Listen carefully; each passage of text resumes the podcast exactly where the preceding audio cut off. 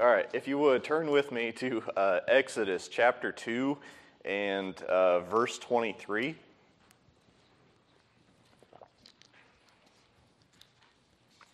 We're going to read the end of Exodus chapter 2 and read a little bit into chapter 3.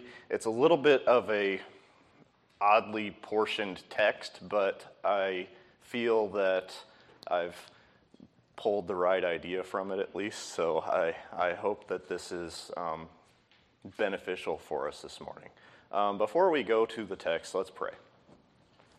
Uh, Lord and Heavenly Father, um, our Lord God, Yahweh, we pray to you and ask for uh, your guidance this morning.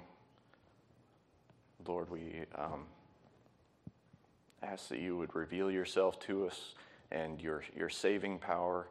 Um, Lord, in your, your glory, we ask that you would show it to us. Lord, as we praise you, we, um, we ask for a, a, connection to you, a, a, a strong relationship in our, our worship to you. And Lord, we ask that you would forgive us when we fail you. Lord, I pray all these things in Jesus' name. Amen. Um, Exodus chapter 2, starting at verse 23, says Now it happened in the process of time that the king of Egypt died. Then the children of Israel groaned because of the bondage, and they cried out, and their cry came up to God because of the bondage. So God heard their groaning, and God remembered his covenant with Abraham, with Isaac, and with Jacob.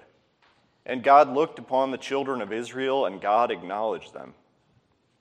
Now Moses was tending the flock of Jethro, his father in law, the priest of Midian, and he led the flock to the back of the desert and came to Horeb, the mountain of God. And the angel of the Lord appeared to him in a flame of fire from the midst of a bush. So he looked, and behold, the bush was burning with fire, but the bush was not consumed. Then Moses said, I will now turn aside and see this great sight, why the bush does not burn. So when the Lord saw that he turned aside to look, God called to him from the midst of the bush and said, Moses, Moses. And he said, Here I am. Then he said, Do not draw near this place. Take your sandals off your feet, for the place where you stand is holy ground. Moreover, he said, I am the God of your father, the God of Abraham, the God of Isaac, and the God of Jacob. And Moses hid his face, for he was afraid to look upon God. And the Lord said, I have surely seen the oppression of my people who are in Egypt, and I have heard their cry because of their taskmasters, for I know their sorrows. So I have come down to deliver them out of the hand of the Egyptians, and to bring them up from that land to a good and large land, to a land flowing with milk and honey, to the place of the Canaanites and the Hittites and the Amorites and the Perizzites and the Hivites and the Jebusites. Now, therefore, behold, the cry of the ch- children of Israel has come to me, and I have also seen the oppression with which the Egyptians oppressed them. Come now, therefore, and I will send you to Pharaoh, that you may bring my people, the children of Israel, out of Egypt. But Moses said to God, Who am I? that I should go to Pharaoh and that I should bring the children of Israel out of Egypt. So he said, I will certainly be with you, and this shall be a sign to you that I have sent you. When you have brought the people out of Egypt, you shall serve God on this mountain. Then Moses said to God, Indeed, when I come to the children of Israel and say to them, The God of your fathers has sent me to you, and they say to me, what is his name? What shall I say to them? And God said to Moses, I am who I am. And he said, Thus you shall say to the children of Israel, I am has sent me to you. Moreover, God said to Moses, Thus you shall say to the children of Israel, The Lord God of your fathers, the God of Abraham, the God of Isaac, and the God of Jacob, has sent me to you. This is my name forever and this is my memorial to all generations. So recently, uh, through the studies that I've done teaching through uh, Exodus on Wednesday night with the teens and teaching and preaching through Esther um, here and at Brimfield, has struck me that God is deeply involved in the lives of humans. We're meant to interact with God uh, personally and deeply every day. Now, excuse me. I'm sad to say that that's not, uh, I'm not always in tune with that, even, even when God is present. I don't treat my life as if I'm meant to be living out the purpose of God uh, that He has set before us in the Great Commission, but taking God's message of deliverance, even to people that may not want to hear it, is our purpose as much as it was for Moses. Yahweh personally interacts with his people in order to deliver his message that he is fulfilling the, his promise of salvation from slavery to sin. And that's what we find in this passage. Um, first, we want to look at the cry of Israel. Um, that was verses 23 through 25. And I don't think that I'm providing any new information here by any means, but it is important to remember why the children of Israel uh, were in Egypt at the beginning at the book of Exodus. At the end of Genesis, Joseph has have brought his family to Egypt to escape famine in the land of Canaan. His father Jacob, renamed Israel, stayed there until he died. And Genesis ends with Joseph making a covenant with his living relatives while he is about to die. Uh, Genesis chapter 50 in verses 24 through 26 says, And Joseph said to his brethren, I am dying, but God will surely visit you and bring you out of this land to the land which he swore to Abraham, to Isaac, and to Jacob. Then Joseph took an oath from the children of Israel, saying, God will surely visit you, and you shall carry up my bones from here. So Joseph died, being a hundred and ten years old, and they embalmed him, and he was put in a coffin in Egypt. The book of Exodus opens with some of God's promise to Abraham being fulfilled due to the population growth of Israel while they were living there in that land of Goshen. John MacArthur draws on the uh, population count of Israel in the book of Numbers. There was 603,000 uh, males above the age of 20, and he estimates a total of 2 million Israelites at the time of the Exodus. God had told Abraham that he would become a great nation. He would, through his family, he would become a great nation. And two million is a pretty good start. This population growth stokes the fear of the new Pharaoh that did not know Joseph. There are many speculations about the people in power at this time, whether they were the native Egyptians or they were part of a people group that came in called the Hyksos. But who was in charge is less important than what had happened.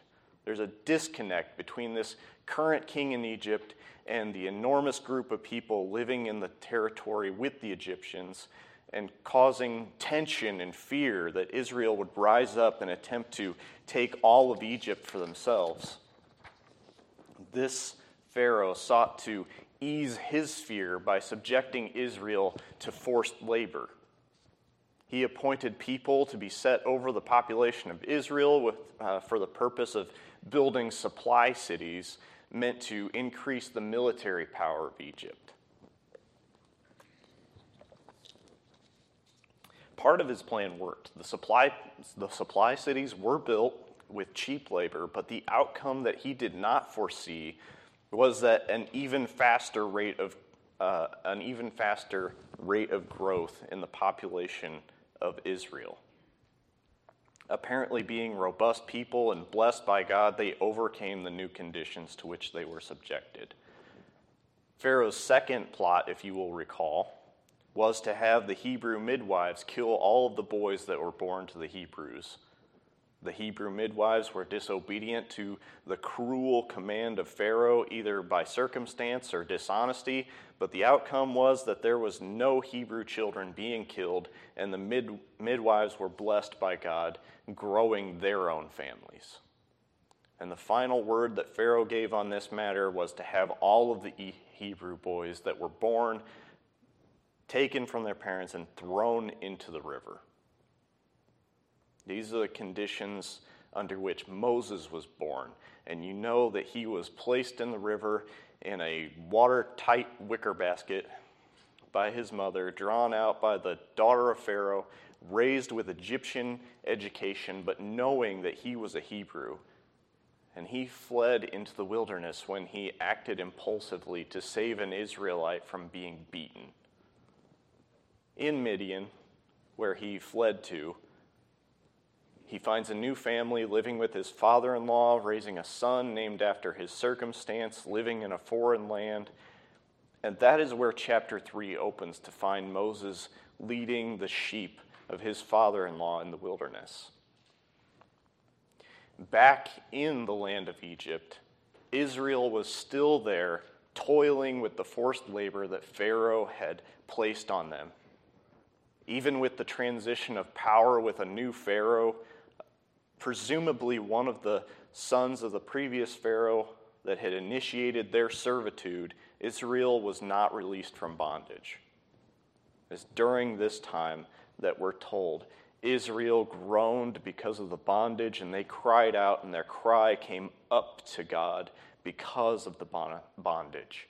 I want you to notice that directional language. Their cry came up to God. And then in chapter 3 and verse 8, God says, So I have come down to deliver them out of the hand of the Egyptians and bring them up from that land. It's not literal directions, but it's setting this frame of reference and a picture of God reaching down to draw his enslaved people from their conditions. I think the song choices this morning were actually extremely appropriate. It was um, not planned at all, at least not by me. This Pharaoh uh, that did not know Joseph, did not care to understand the history of a people living in the land that he saw as being under his control. He did not care and he would not care that they were descendants of a man named Abraham, through whom God had promised to bless all nations of the earth. He especially did not care about how Yahweh is uh, truly the God that enabled his uh, political power and kept his family, uh, this family, alive by bringing them to Egypt. Pharaoh's fear of losing power caused him to sin against God's chosen people, murdering their children, and ultimately incurring the wrath of Yahweh on himself and his own children. In his omniscience, Yahweh has worked around the plots of Pharaoh in order to raise up Moses to be his chosen instrument for the redemption of Israel. He literally calls out to Moses from the burning bush. And that is where we find um, the curious sight that Moses saw. Verses uh, 1 through 11 of chapter 3. The picture that we find of Moses here in chapter 3 and chapter 4 is that of a man who has lost his confidence that he once had in his younger years. Of course, he is still doing the work of a shepherd in a harsh environment in, a, in, a, in the wilderness, but he's much more settled than the impulsive Moses that took action to beat an Egyptian man to death and fought off multiple other shepherds to help his future wife and her sisters. What is seen from those younger years was an eagerness to help others. His impulse was to charge into situations where people were being oppressed and fight off their oppressors. In this sense, he shares the heart of God to aid people. But especially in the case of the Egyptian uh, beating the Hebrew, he went about it in the wrong way. But even, even through the early failure of Moses, God was working to draw him, to place him where he could meet Israel in the wilderness. As Moses led the sheep through the rocky terrain of the mountain path, nothing indicates that he was expecting to meet God there that day. He was just herding sheep.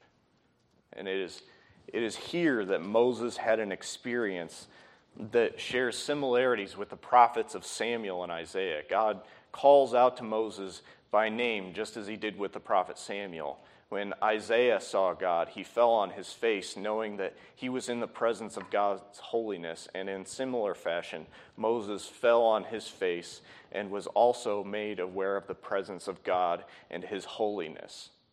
The, resp- the response of all three men was the same as well. They said, Here I am. And there's a curiosity and an eagerness attached to these words in our English Bibles. Um, at least that's what I pick up from it when I read those the accounts of those men. Samuel and Moses would have been more likely curious, not knowing at first that they were speaking to God, but eventually all three men became willing servants of Yahweh.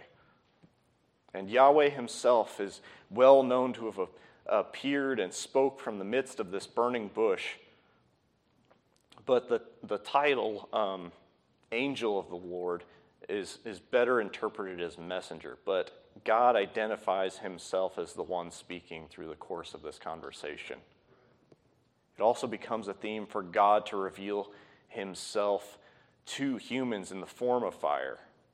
First, here at the burning bush at the top of Mount Sinai or Mount Horeb and second, um, the pillar of fire by night leading Israel out of Egypt and back to Sinai. And finally, God came down on Mount Sinai, setting the whole mountain on fire.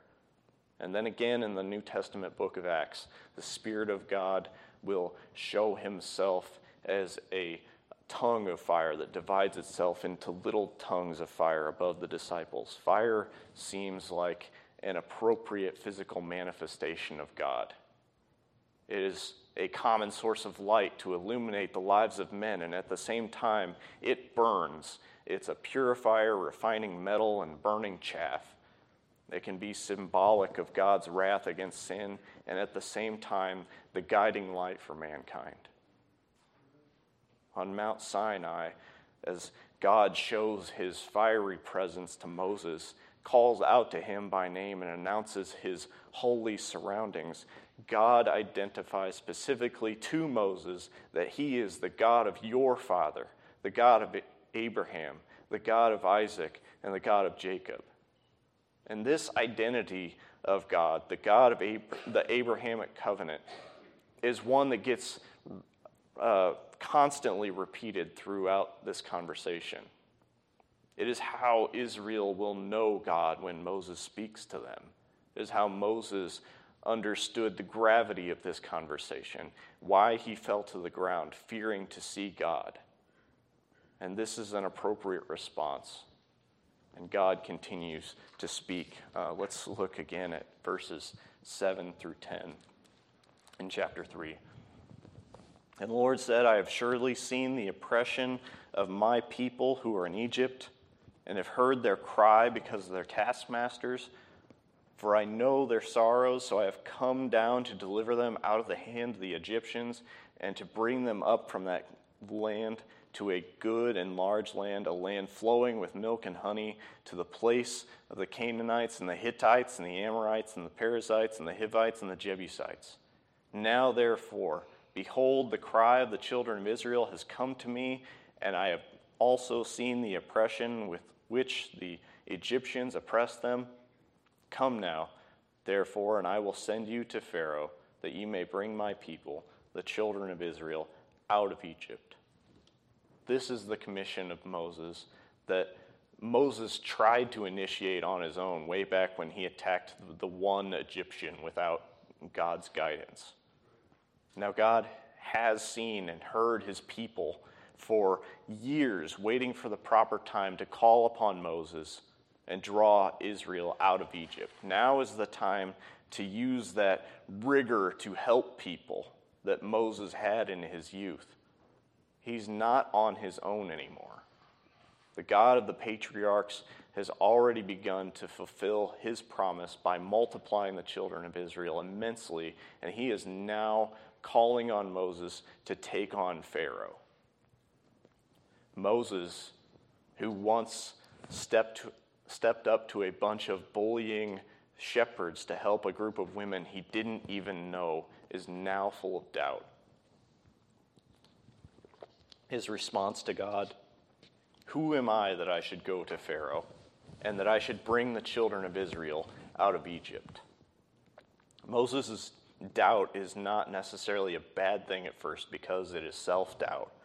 It would appear that he learned from being a fugitive that his own methods are not going to win the day to free Israel. But in order for that self doubt to be good, it needs to result in trusting God.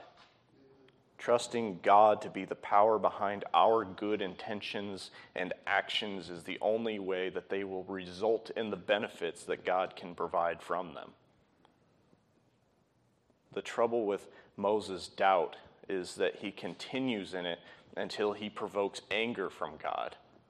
Moses not only doubts himself, but as his line of questions to God continues that we didn't read, he reveals he's struggling to trust that this is really happening. And we could beat up on Moses for this, but I would, I would be just as unsure in this situation. The God of my ancestors, who I've probably only heard about through oral tradition up to this point is now speaking to me through a never consumed burning bush in the middle of the wilderness. I would be doubting everything at this point, including my sanity. But God is a caring God. And that is what we want to look at next. God has already shown that He has compassion for His people and a plan to redeem them. But he also reveals his patience with Moses and provides answers and solutions to these questions, even after his anger is stoked. God tells Moses, I will certainly be with you, and this shall be a sign to you that I have sent you. When you have brought the people out of Egypt, you shall serve God on this mountain. God does not dismiss Moses' fear. He assures Moses that he is not bound to this mountain, but his presence will go with Moses to accomplish the task through him. The same holy and sacred ground will be reserved for an appointed meeting between God and Moses once Israel has been safely drawn out. And Moses' next question further leads to the revelation of God's nature and his character by his name and according to uh, the Tyndale Old Testament commentary on Exodus, which I was reading to study for this, um, Moses' concern to have a new title or a name for name for God for their patriarchs is a legitimate one. He he's going to go back to the um, the leaders of the nation of Israel and they're going to ask for a new title of God. And it would have been equivalent to asking, What new revelation have you received from God? And apparently, through oral traditions that were kept, the elders of Israel had collected the names and titles of God that they'd received up to that point, which, with each one adding up, revealing more of God's saving activity. And God's saving activity is the reputation within the name that he gives to Moses I am who I am. Given the context surrounding its presentation and the repetition of God calling himself the Lord God of your fathers, the God of Abraham, the God of Isaac, and the God of Jacob, he is a God of promises, and he is keeping his promise to redeem his people. I am as a title and as a statement of existence and stability from infinite past to infinite, infinite future means that God is able to keep his promises of redemption until they are fulfilled in their entirety. Yahweh, or I am, is the God of salvation, past, present, and future. He has saved, He is saving, and He will save. He is active in the lives of humans directly, consistently, and eternally. His relationship to us is wholly for our good and completely for His glory. And despite the messy history of Israel and humanity since the time of Moses and the Exodus, Yahweh has been the same, existing dynamically, actively involved in human history, yet never changing his nature to reach down and save people whose cries go up to him. And for us, as uh, Christians, um, including us, are prone to doubt like Moses, as God was calling him. We lack faith to live with the goal of taking God's message of salvation into the world each day of our lives, doubting the power of God. And sometimes I feel like, um, at least for myself, that I'm just as hopeless as the rest of the world sometimes that seems to be falling apart around us. But our self doubt is misplaced if we think that all of the world's problems are out of control and left to humanity to figure it out on our own. We're not going to make things better. Scripture clearly shows that the only thing humans will do if we're left apart from God is cause more chaos. Yahweh God still has more people to save in this world. And that job is not left for us to do alone. Paul presents this in 1 Corinthians chapter 1 verse 18. He says, "For the message of the cross is foolishness to those who are perishing, but to us who are being saved, it is the power of God." It is the mighty hand of Yahweh that works through the course of human events and the message of the cross that brings salvation.